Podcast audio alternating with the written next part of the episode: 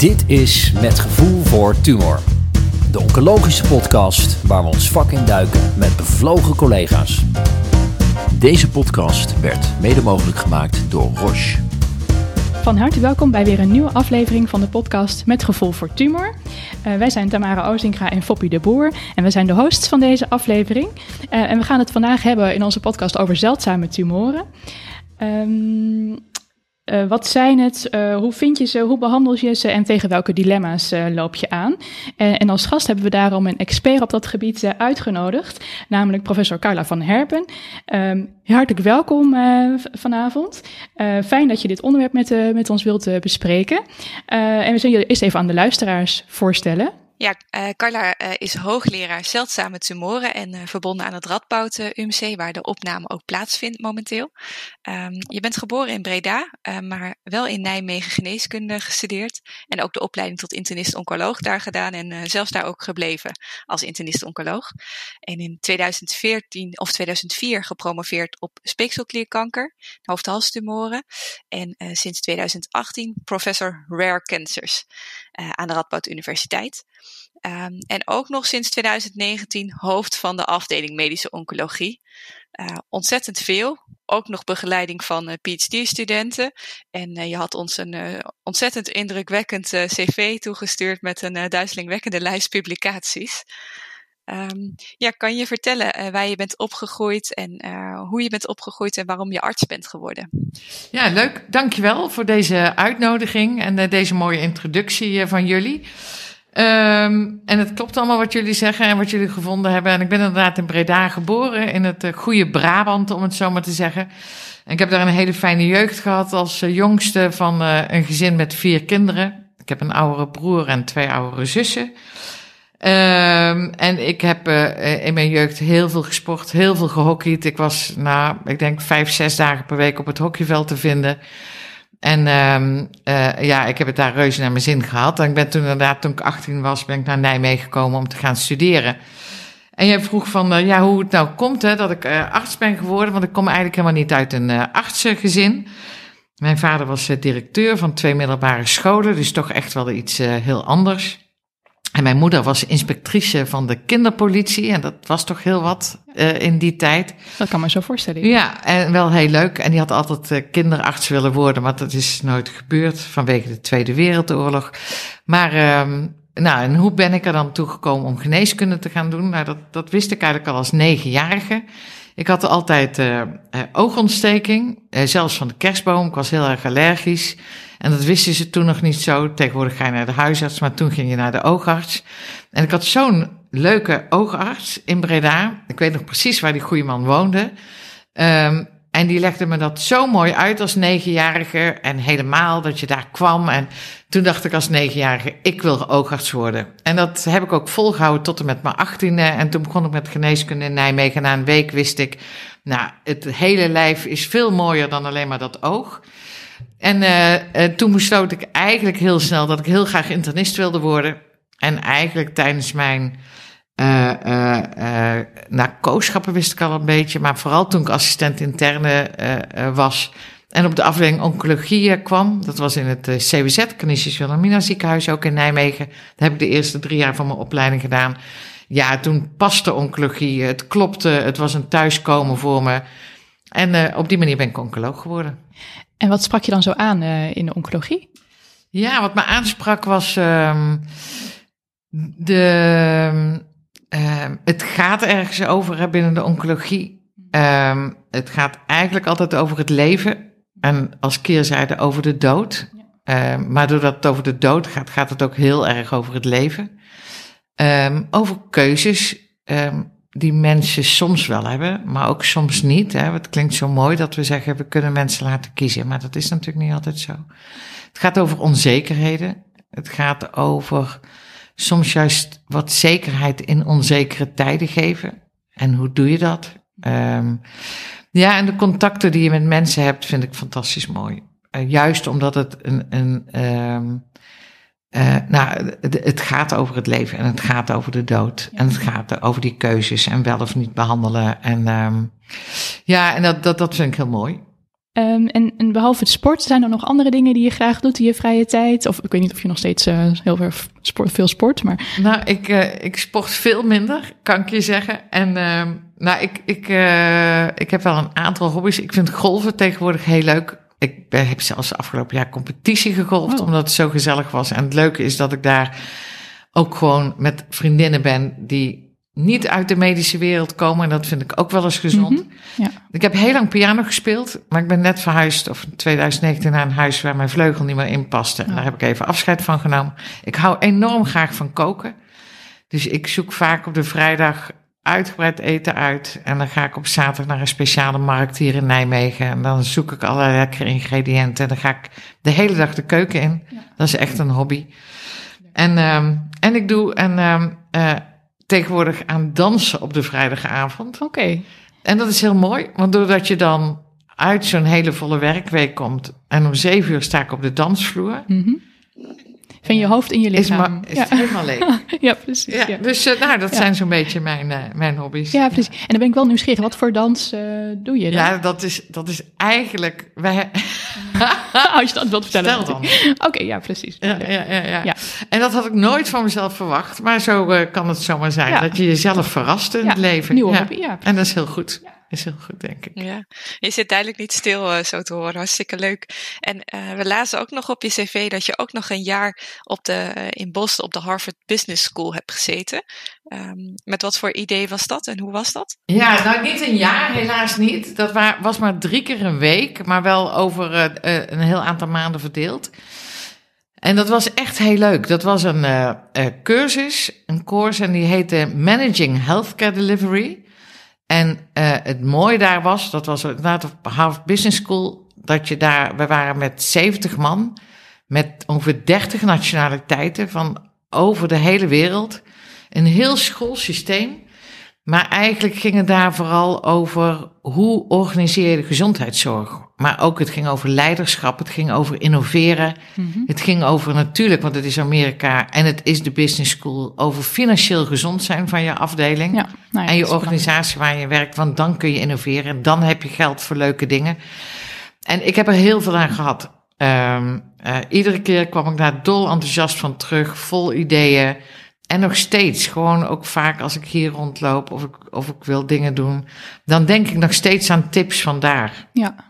Um, en een van die tips was bijvoorbeeld, de dingen die je goed wil doen, daar moet je tijd en aandacht aan besteden. En voor hebben. En voor maken. Want anders, nou, en dat, dat leerde je daar, of dat, dat zag je in voorbeelden. En, maar het was heel leuk. Echt heel leuk. Dus ik heb het daar heel goed gehad. Dat is een aanrader. Uh... Ja, zeker een aanrader. Oké. Okay. Uh, en we volgen ons nog af. Ben jij de enige professor zeldzame kankers in Nederland of zijn er meer mensen die dit uh, onderwerp uh, als aandachtsgebied hebben? Ja, dat is een mooie vraag. Ik denk dat er een heleboel mensen zijn die aan zeldzame kankers doen. Mm -hmm. um, en dat is maar goed ook, want het komt heel veel voor. Dat gaan we straks natuurlijk bespreken ook, is, is het zeldzaam. Um, maar ik ben overal inderdaad, denk ik, in ieder geval in 2018 was ik de enige. En volgens mij is er niet iemand bijgekomen die dat echt zo overal is. En het leuke daarvan vind ik dat je um, de gemeenschappelijk, door de gemeenschappelijkheid van zeldzame kankers op te zoeken. Um, en dat doe ik met mijn leerstoel, maar ook door mensen samen te brengen die allemaal behandelaren of diagnostici zijn van zeldzame kankers. Kun je werkelijk stappen maken samen. Um, en daarom vind ik mijn leerstoel wel heel mooi en het sluit heel erg aan bij het platform Zeldzame Kankers, wat ook de patiëntenvereniging ja. heeft bij ja. Precies. Ja. Nou, dan hebben we wel bij uitstek uh, dit keer de expert gevonden op het gebied uh, van de zeldzame tumoren. Um, ja, ik denk dat we door kunnen gaan met, uh, met het inhoudelijke deel van de podcast. En ja, eigenlijk is de eerste vraag: wat is nou de definitie van een zeldzame kanker? Ja, dat is een mooie vraag, want niet iedereen kent die definitie. En eigenlijk is hij heel makkelijk. Hij is gebaseerd nog steeds op histologie en niet op allerlei moleculaire diagnostiek. Mm -hmm. En op basis van histologie, en daar heeft de Rare Care, dat is, die kun je ook opzoeken op Google, een heel mooi overzicht van gemaakt. Um, als een kanker minder dan zes keer per 100.000 personen per jaar voorkomt, dus nieuw ontstaat, dan noemen we het een zeldzame kanker. En als je dan toch even met getallen bezig blijft, dat betekent voor Nederland als een kanker minder dan duizend keer per jaar voorkomt, nieuw voorkomt per jaar, dan is het een zeldzame kanker. Ehm, en dat wil zeggen, we hebben zo'n 120.000 nieuwe gevallen per jaar, hè, kanker in Nederland. Ja, dat, dat er zo'n 22 tot 23.000 nieuwe zeldzame kankerpatiënten per jaar in Nederland bijkomen. 1 op de 5. Ja, dus dat klinkt dan, als je dat allemaal zo samenneemt, eigenlijk toch al best wel weer als veel. Maar, ja, ja. ja. En we noemen het ook wel eens gekscherend in het veld. Een zeldzame kanker is eigenlijk de meest voorkomende komende soort kanker. Als je alles bij elkaar, Als je het bij elkaar optelt. bij elkaar optelt, dan komt hij meer, dan is hij frequenter dan bijvoorbeeld coloncarcinoom. ja, precies. Ja, ja, ja, ja. Hey, en ehm, kun je voorbeelden geven van bepaalde eh, nou ja, tumoren die daar dan onder vallen? Ja, een heleboel. Hè. Dus sarcoma, alle sarcomen vallen eronder. De hoofd-halscarcinomen vallen eronder. Speekselkliertumoren, Mhm. maar ook zaadbalkanker. Ja. Eh, de cervixcarcinomen. Oh ja. eh, de plaveisselcelcarcinomen van de huishoofdrug. Mhm. De hersentumoren. Ja, dus inderdaad, als Dat je dat een zo op, goed opnoemt, dan Ja. is het inderdaad wel heel veel. De appendixtumoren. De dunne darmcarcinomen. Anuscarcinomen. Nou, zo kun je nog een Mhm. hele tijd doorgaan.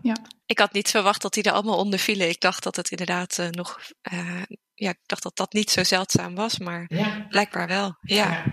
ja, we worden wat vertroebeld door de dagelijkse praktijk natuurlijk ook. Ja, snap ik, snap ik. En sommige, de een is natuurlijk meer zeldzaam dan de ander. Hè? Want minder dan duizend, hè, bijvoorbeeld eh, schildklierkanker komt zo'n 800 keer per jaar voor in Nederland. Ook een heleboel kleintjes natuurlijk, ehm, die ook helemaal niet bij ons als oncoloog terechtkomen.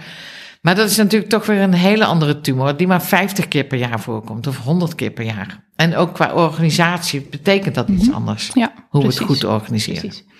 Want ehm, kun je daar al iets over zeggen? Ik denk dat we daar zo meteen nog, eh, nog wat, eh, wat verder op ingaan. Maar nu je er zo over begint, dacht ik misschien is het goed om gelijk aan te haken. Want hoe is de organisatie van de zeldzame kankerzorg in Nederland? Ja, ehm, nou, dat is een, moeilijke vraag, is een moeilijke vraag. Ook zeker als je zegt, hoe kunnen we het nou beter doen? Nou, ik denk dat we het voor een heel aantal kankersoorten best heel goed hebben geregeld. Mhm. We hebben eh, in Nederland expertisecentra.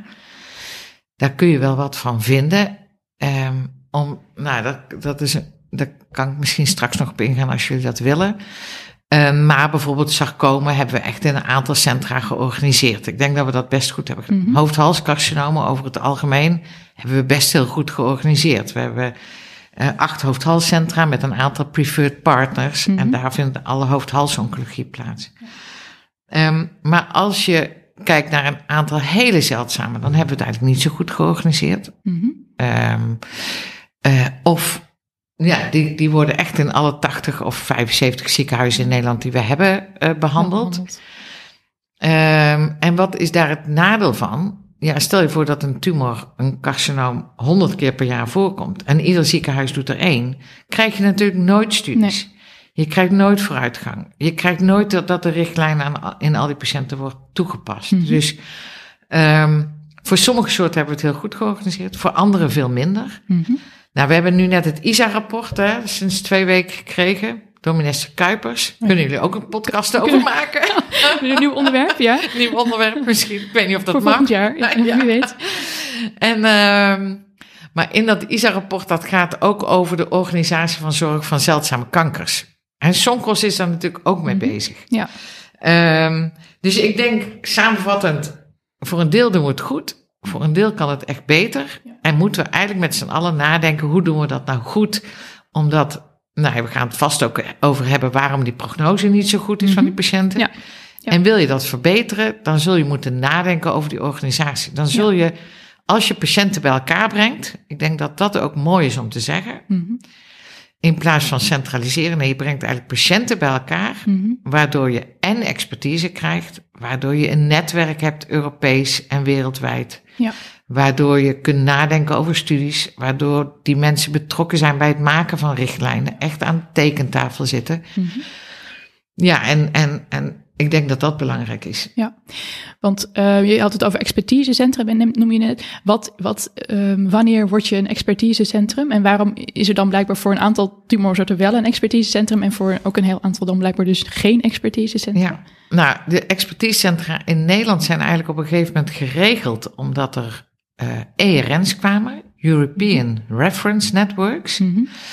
Uh, die zijn door de Europe Europese Commissie ingesteld en die kregen geld om eigenlijk voor zeldzame ziektes het goed te gaan regelen. En de zeldzame kankers die zitten eigenlijk in drie ERN's. Eurocan, European Rare Cancer Network, die zitten in de bloedziekten zitten in Eurobladnet. Mm En er zit er ook één voor de kinderkankers. Nou, daar zijn we als, als academisch ziekenhuis niet bij betrokken.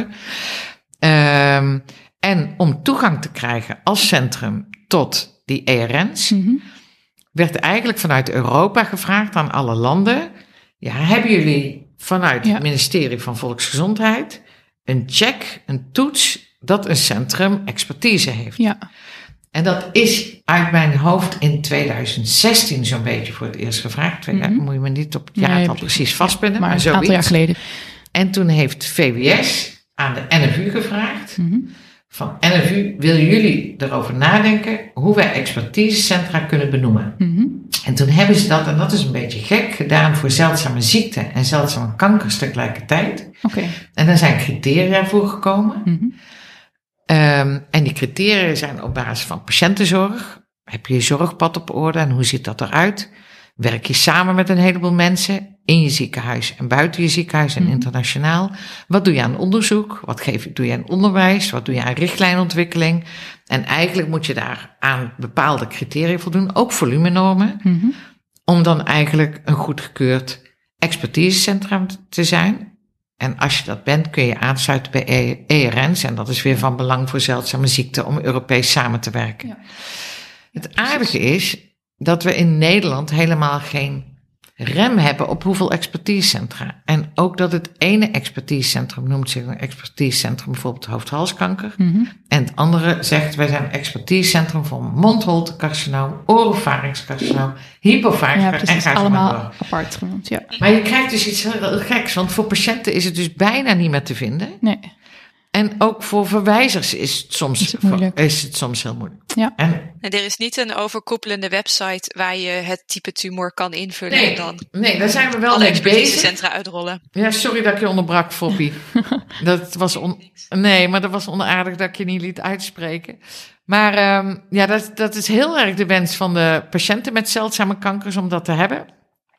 En dat is ook wel in de maak. En er komt ook een rapport aan, wat op 6 maart, dan is het derde symposium van de Dutch Rare Cancer Platform, de DRCP, waarin wel iets komt te staan over die expertisecentra. Maar omdat die titels van die centra allemaal anders zijn en er ook geen sturing is op hoeveel we er hebben, mm is dat een beetje gek. En, en het ene expertisecentrum is het andere niet. Mm de, de criteria zijn ook wat strenger geworden over de jaren heen. En wat ik wel heel mooi vind, is hoe een patiënt met een zeldzame kanker eigenlijk een expert beschreef, of een expertisecentrum. En een patiënt met zeldzame kanker zei: eigenlijk is een expert voor mij, een expertisecentrum, een centrum of een persoon waarbij ik terechtkom die meer weet over mijn ziekte dan ik zelf. Ja, precies. Ja, ja, ja. En dat is wel heel aardig, want dat zie je bij ja, bepaalde patiënten natuurlijk met een zeldzame kanker, die gaan zo op zoek naar het van het mhm. internet. Die halen alles ervan af. Ja.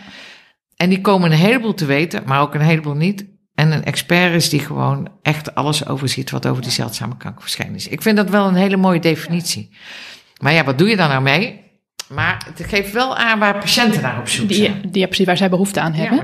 Ja, precies. En nog als laatste dan denk ik, um, want is er dan ook bijvoorbeeld hè, bij de chirurgie, is het, het aantal verrichtingen wat je moet doen om een bepaalde hè, uh, behandeling, zeg maar, of een, een ingreep te mogen kunnen uit, blijven uitvoeren, is dat dan bij de expertisecentra ook zo gedefinieerd dat je een bepaald aantal patiënten moet zien per jaar of een bepaald aantal patiënten moet behandelen om die, dat expertisecentrum die titel in ieder geval te mogen houden? Of is dat dan niet zo? Ja, daar zitten aantallen bij en dat is eigenlijk multidisciplinair. Oké. Dus um, uh, voor de, nou ja, speekselklierkanker is een van de zeldzame kankers waar ik mm -hmm. vooral uh, onderzoek op doe. Mm -hmm.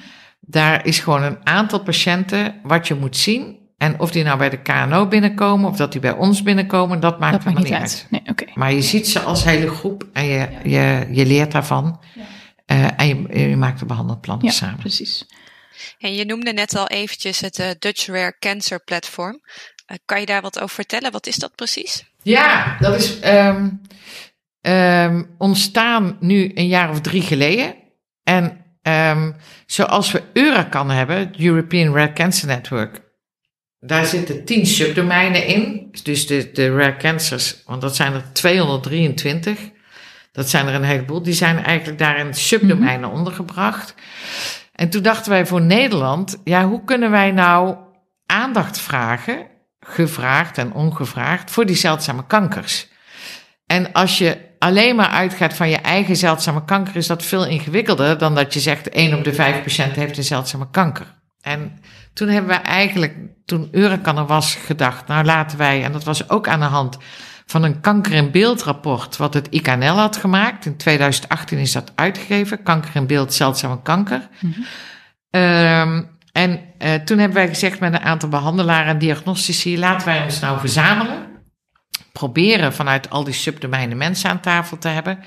En samen na te denken hoe we die prognose uiteindelijk gaan verbeteren. Of de kwaliteit van leven gaan verbeteren. En toen hebben we, nou, we zijn met een club mensen zijn we gestart.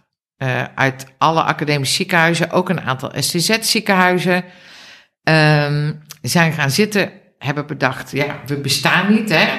Uh, en hoe doe je dat in een veld waar heel veel wetenschappelijke verenigingen zijn, beroepsverenigingen, mhm. ja. allerlei politiek. Dus dat is wel aardig. Toen hebben we eerst geprobeerd mandaat te krijgen. Uh, en dat lukte van de ene vereniging wel en de andere niet. Want die zei, ja, jullie bestaan helemaal niet. Dus ja, laat. Nee, wij hebben ons eigen groepje al. Ja, waarom zouden we bij jullie aansluiten? En dus dat was best wel ingewikkeld.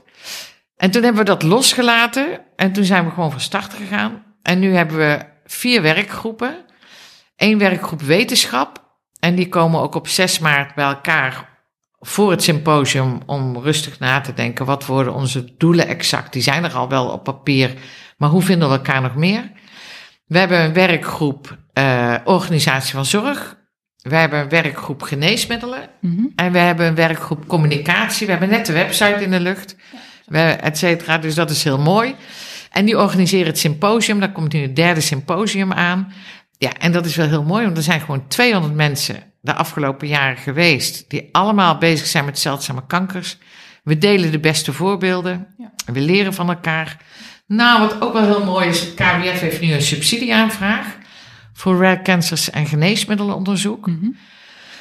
Ja, en die hebben ook wel echt, ook een heleboel mensen natuurlijk gevraagd hoor, in het veld van wat vinden jullie van de call die er aankomt, de subsidieaanvraag, maar ook aan de DRCP.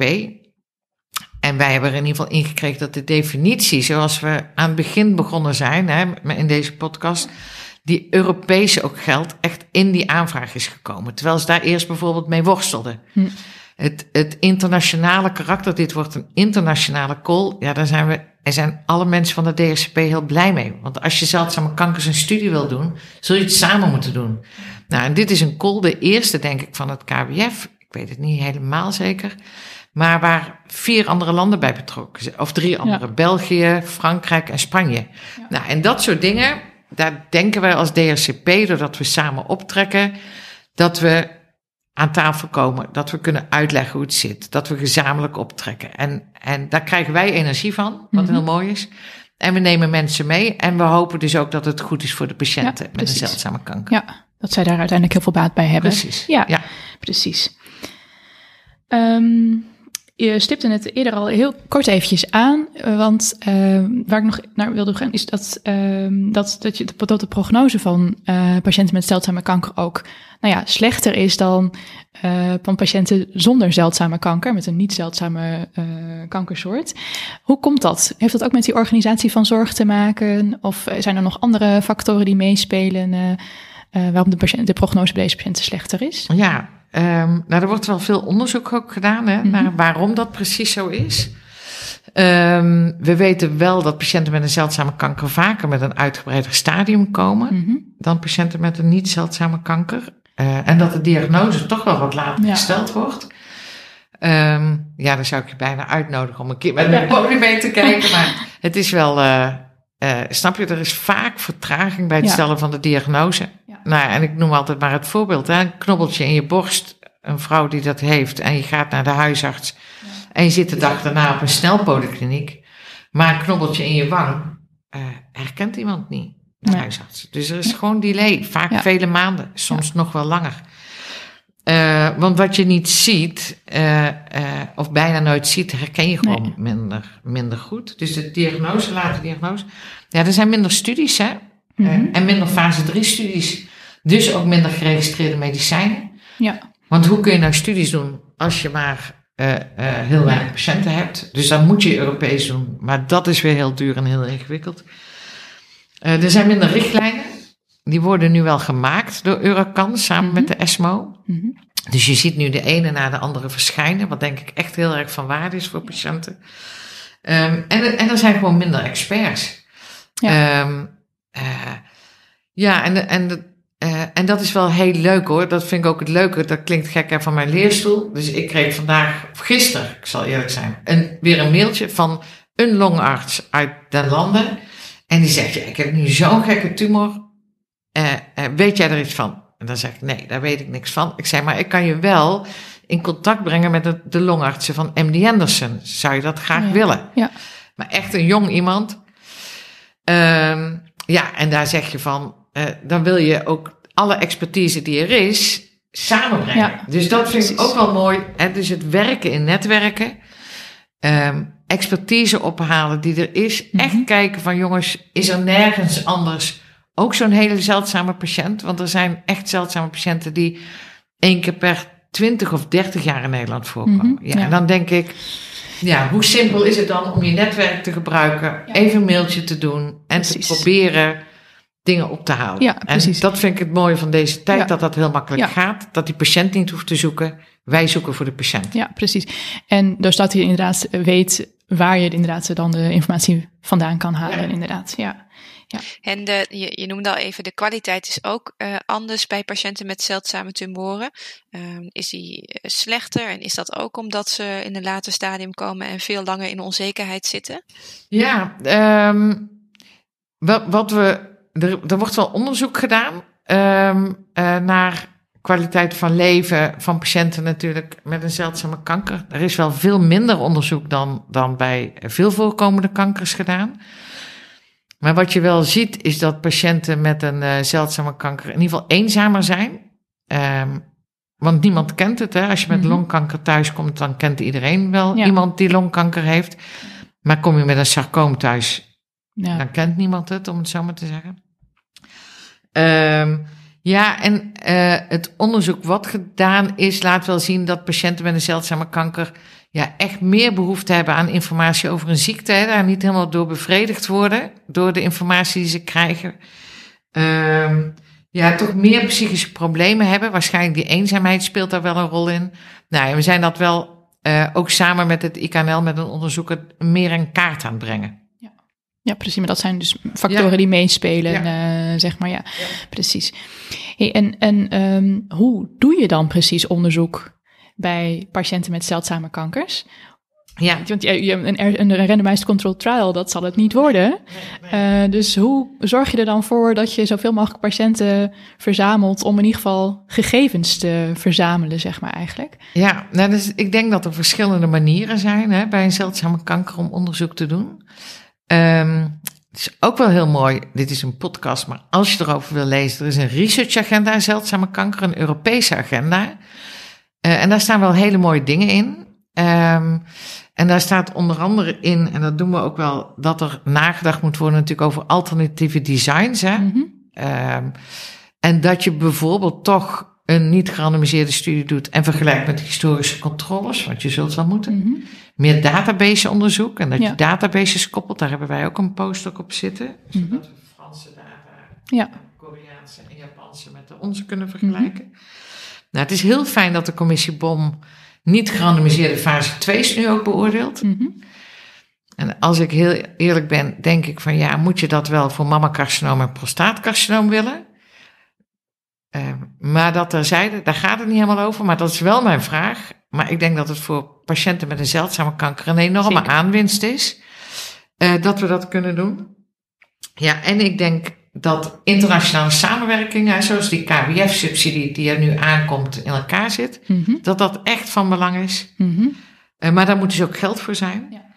Ehm, en, en waar ik hè, mee begon met die Europese agenda, research agenda, daar staat ook wel in, we moeten eigenlijk minder bewijslast Mhm. accepteren voor patiënten met een zeldzame kanker. Ja. Ehm, zo heb ik drie patiënten die een BRAF-remmer hebben gehad voor een BRAF gemuteerd. één van de 22 soorten speekselklierkankers. En die hadden alle drie meer, nou, bijna een complete respons. Mhm. Nou ja, moet je dan doorgaan Met, ja, met eindeloos, snap je? Tuurlijk moeten we van iedere patiënt leren. Mhm. Maar eigenlijk zitten er dus soms behandelingen in die zo goed zijn, dat je zegt, ja, je moet met minder bewijs Ja. eh, eh, Precies. genoegen nemen. Aan de andere kant, dat weet jij dan natuurlijk, dat dit heel Ja. goed werkt. Maar misschien je collega in Frankrijk, die moet het wiel opnieuw uitvinden. Dus dan publiceer je dan case reports of eh, Ja, dan, vaak dan case report, case series. een series, ja. Ehm, wij hebben nu een database met speekselklierkankerpatiënten. Daar zitten bijna 500 patiënten in. Oh ja. We werken dan weer samen met de patiëntenverenigingen, ook de Amerikaanse. Mhm. Nou, die he- hebben weer een heel aantal vragen, ook over behandelingen. Dat koppelen we dan weer aan andere databases. Maar we, we publiceren dus kleinere Ja, kleinere series. ja, ehm, precies. eh, bijvoorbeeld ook hormonale therapie bij één soort. Mhm. Ja, ja, ja, ja. Eén deel is HER2 positief van die ene bepaalde soort. Mhm. Eh, nou, en die lijkt heel erg op borstkanker qua behandeling. Nou, Ja. en, en dan eh, publiceren we ook case-series en ook de sequentiële Ja. behandelingen, zodat je, nou, dat mensen er ook van leren. Ja, en, precies. En, eh, in het veld wordt dat ook eerder geaccepteerd. Ja, ja, precies. Ja. Het is misschien wel een mooi eh, bruggetje ook naar ja, hoe we deze patiënten vinden en welke diagnostiek eh, je eigenlijk allemaal moet verrichten om een goede behandeling te vinden. Ja, want ik kan me voorstellen als, als een, eh, een arts in een perifeer ziekenhuis ehm, een sarcoom vindt, eh, nou, dan zullen ze vaak eh, contact hebben met een expertisecentrum. Eh, gaan die dan direct ook een, eh, een WGS of andere diagnostiek inzetten? Of Ja, dat is een, ehm, een mooie vraag, hè, want we hebben WGS nu voor, een, eh, voor de PTO's, hè, de primaire Mhm. tumoren onbekend. Ja.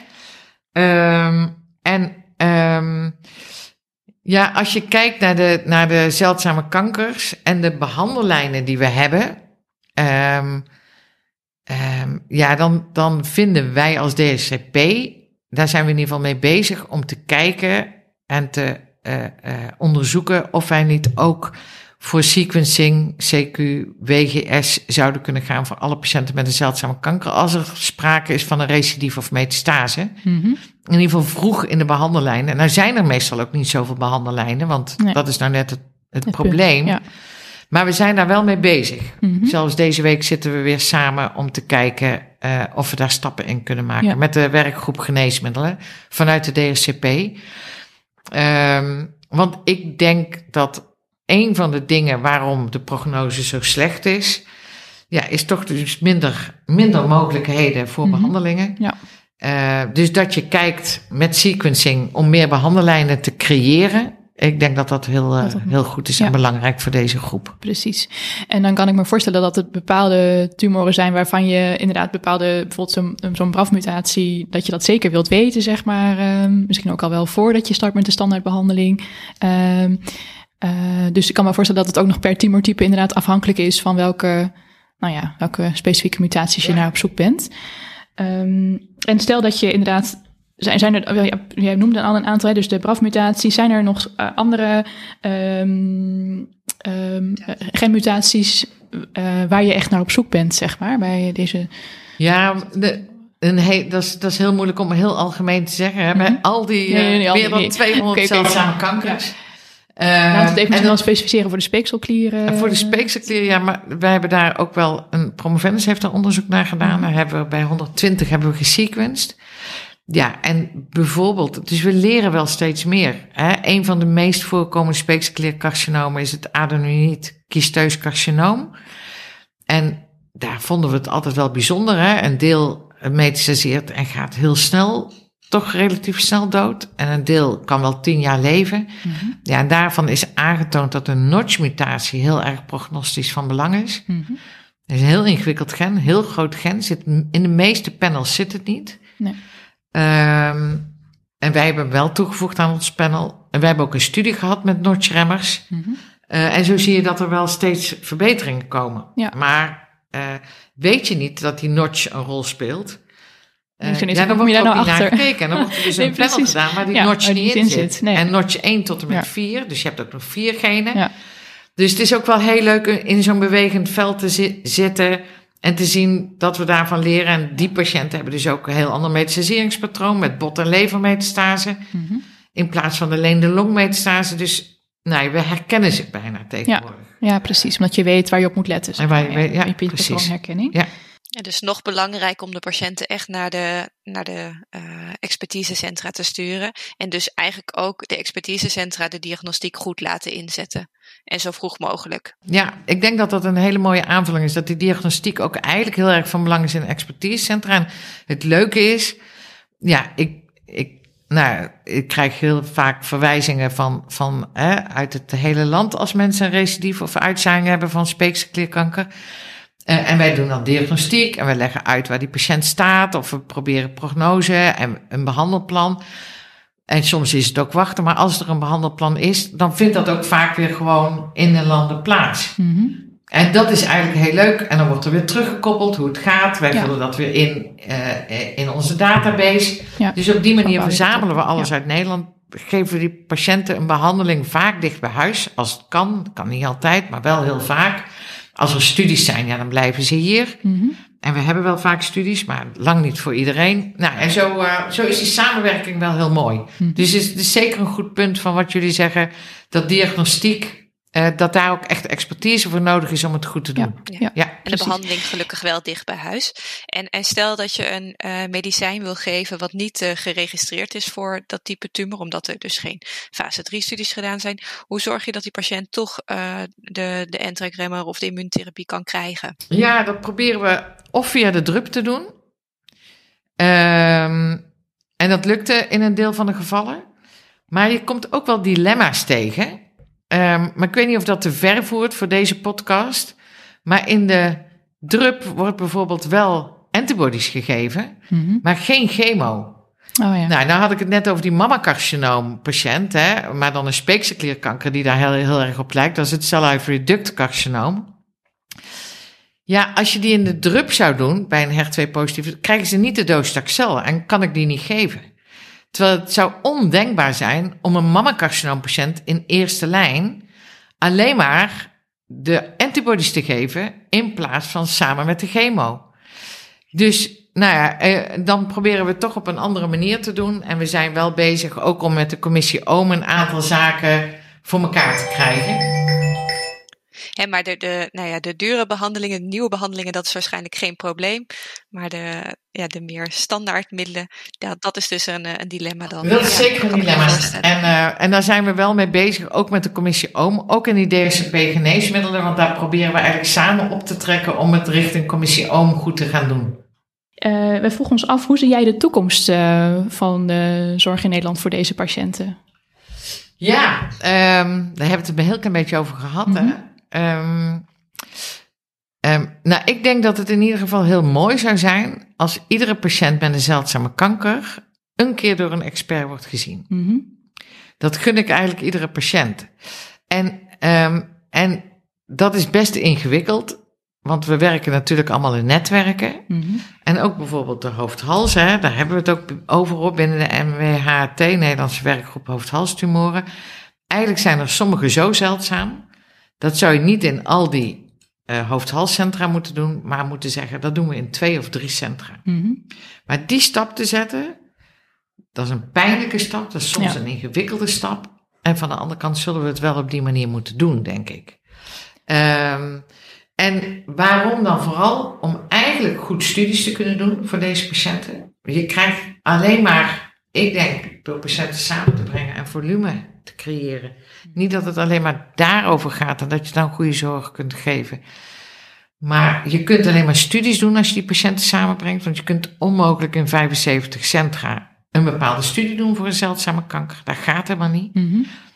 Je kunt onmogelijk van alle zeldzame kankers overal altijd op de hoogte zijn. Nee. Dat kan niet. Dan zouden we, dan hebben we een beetje boter op ons hoofd, denk ik, als we Ja. dat allemaal denken. Dus we zullen toch moeten nadenken dat we ehm, toch gaan voor echte expertisecentra. Toch zeggen, weet je, als je die en die tumor hebt, dan ga je eerst naar dat centrum, wordt daar ook diagnostiek gedaan. En behandelingen vinden in, ja, eh, in eh, allerlei centra eh, plaats. ja. En is er dan weer groei, dan word je weer besproken. weer- ja. Ehm, maar dat uitvoeren en daar iedereen voor meekrijgen, dat vraagt veel.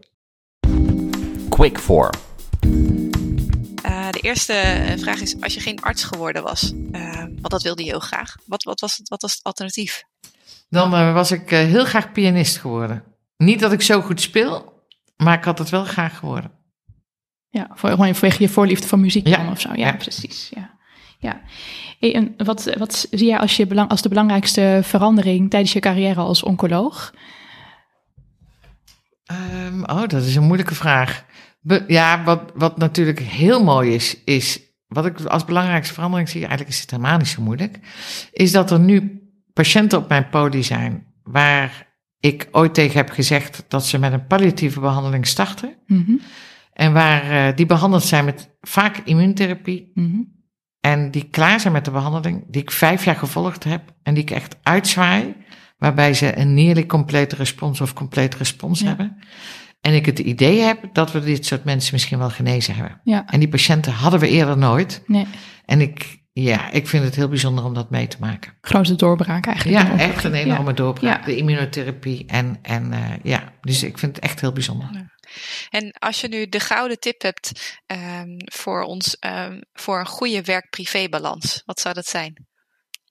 Ehm, De dansavond. Een dansavond, ja Op precies. vrijdagavond. Ja. Ik denk dat eh, het afschakelen, het werkelijk afschakelen, eh, dat dat vooral van belang is. Wat ik nu, eh, werk-privé klinkt heel mooi, maar waar ik wel eens het idee heb, waar ik me zorgen over maak, is dat wij altijd op de mobiel zitten. Tegenwoordig als wij van de ene bespreking naar de andere lopen, of als je jonge mensen ziet in het ziekenhuis en je altijd op de mobiel, altijd zijn we bezig. Onze hersenen staan niet uit. En dat is een verschil met tien jaar geleden. Dan liep je Hm. gewoon naar een bespreking en liep je een beetje te keuvelen. Mhm.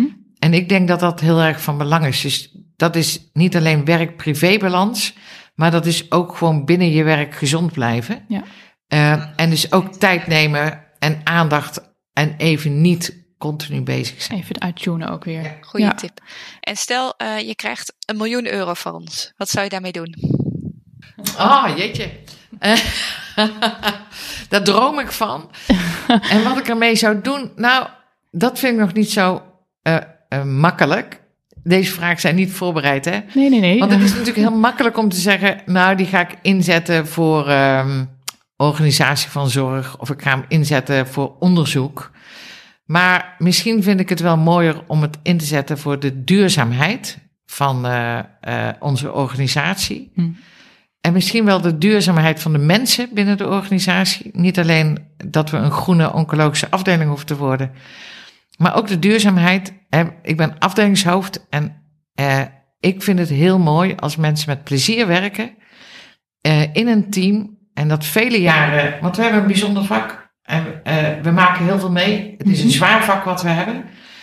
En hoe blijf je gezond, Mhm. healthy ehm, en met plezier werken? En daarover nadenken, daar zou ik mijn miljoen heel graag voor in willen Ja, investeren. precies. Ja, ja, ja. Goed besteed miljoen. Ja, Ja, zeker. precies. Ja. Duivelse dilemma's. Eh, dan hebben we ook nog duivelse dilemma's. Stel, je mag nog maar één type tumor behandelen. Welke type tumor zou dat dan voor- eh, zijn? Speekselklierkanker. Ja, dat dacht ik al. Ja. En, en als je dan kiest eh, of speekselklierkanker of afdelingshoofd zijn? Dat is echt duivels. Ehm, en dat vind ik echt een hele moeilijke. Ehm, ehm, ja, die, dat kan ik echt niet. Dat is niet, te, dus- te duivels. Ik kan het echt niet zeggen. Beide. ja. Omdat ik het echt beide heel mooi vind. En het zou me echt pijn aan mijn hart doen om voor één te moeten kiezen. Nou, dat mag dan. Oh, kijk. Zijn mails voor Ja, precies, dankjewel. Eh, nog een andere. Eh, PhD-studenten begeleiden of eh, piano spelen. Of een van de, als je ik moet kiezen tussen een van de twee. PhD-student heb ik Dat toch, dat dan toch wel de... Ja. En dan eh, hockey, golf of dansen? Ehm, dansen, omdat ik dat samen met mijn partner doe. En dat Mhm. heel gezond is en wij werk-privé-balans. Ja, precies. Nou, hadden we het net over. Eh, en nog als laatste een maand vrij met je gezin of een maand ongestoord onderzoek kunnen doen. Dan ga ik voor mijn gezin. Omdat ik, ehm, eh, ja, een, een maand ongestoord onderzoek doen is waanzinnig gaaf. Maar een maand met mijn gezin ook. En ik ga dat niet een maand doen, maar ik ga wel met mijn kinderen. En mijn kinderen zijn 28, 26 en 20. Ga ik in maart een week skiën. En daar heb ik enorm veel zin in. Ja, precies. En dat is maar een week, maar dat is ja, ook al onbetaalbaar. Ja, Ja. onbetaalbaar. Ja, Ehm, ik wil, tot slot willen we je vragen of je nog een laatste tip of boodschap hebt eh, voor de luisteraars van deze podcast. Eh, een levensles, iets wat je mee wilt geven. eh over zeldzame kankers, maar mag ook iets. eh, ja. Ehm, ja, daar heb ik niet, ook niet zo over nagedacht. Maar als ik erover nadenk, dan denk ik van. ehm, ik denk dat het vooral oncologen zijn die luisteren. Mhm. Eh, en ik hoop ook jonge oncologen, want ik vind het echt een waanzinnig leuke podcast en ook hoe jullie het doen. En dan zou eigenlijk mijn tip zijn: eh, geniet, geniet van je werk, geniet van de reis, geniet van iedere dag. Ehm, eh, haal je energie ergens uit, Mhm. bedenk goed wat dat is. Ehm, nou, eigenlijk ook om, om wat ik net zei. Je werkt Mhm. nog heel lang als oncoloog en daar moet vooral plezier zijn. ja, om het goed te blijven Om volhouden. het zeg goed maar. vol te Ja. houden, maar ook werkelijk ehm, omdat het zo belangrijk is om, Mhm. om het fijn te hebben in je leven. Ja, precies, precies. Nou, Mooie, mooie boodschap. ja, heel erg bedankt voor deze hebben veel boodschap. geleerd vandaag. Ja, Ja. en ook heel erg bedankt aan je bijdrage. Het was een leuk gesprek, eh, bij bijdrage aan deze podcast. Eh, dan gaat het nu echt, af, echt afronden. Voor de luisteraars, mocht je nog niet uitgeluisterd, uitgeluisterd zijn of benieuwd zijn naar eh, onze andere podcasts, volg ons dan via je favoriete podcast-app of via LinkedIn. En dan hopen we jullie eh, weer terug te horen bij een volgende podcast. En dankjewel, ik vond het echt enorm leuk. Dit was Met Gevoel voor Tumor. Dank voor uw aandacht en tot de volgende aflevering.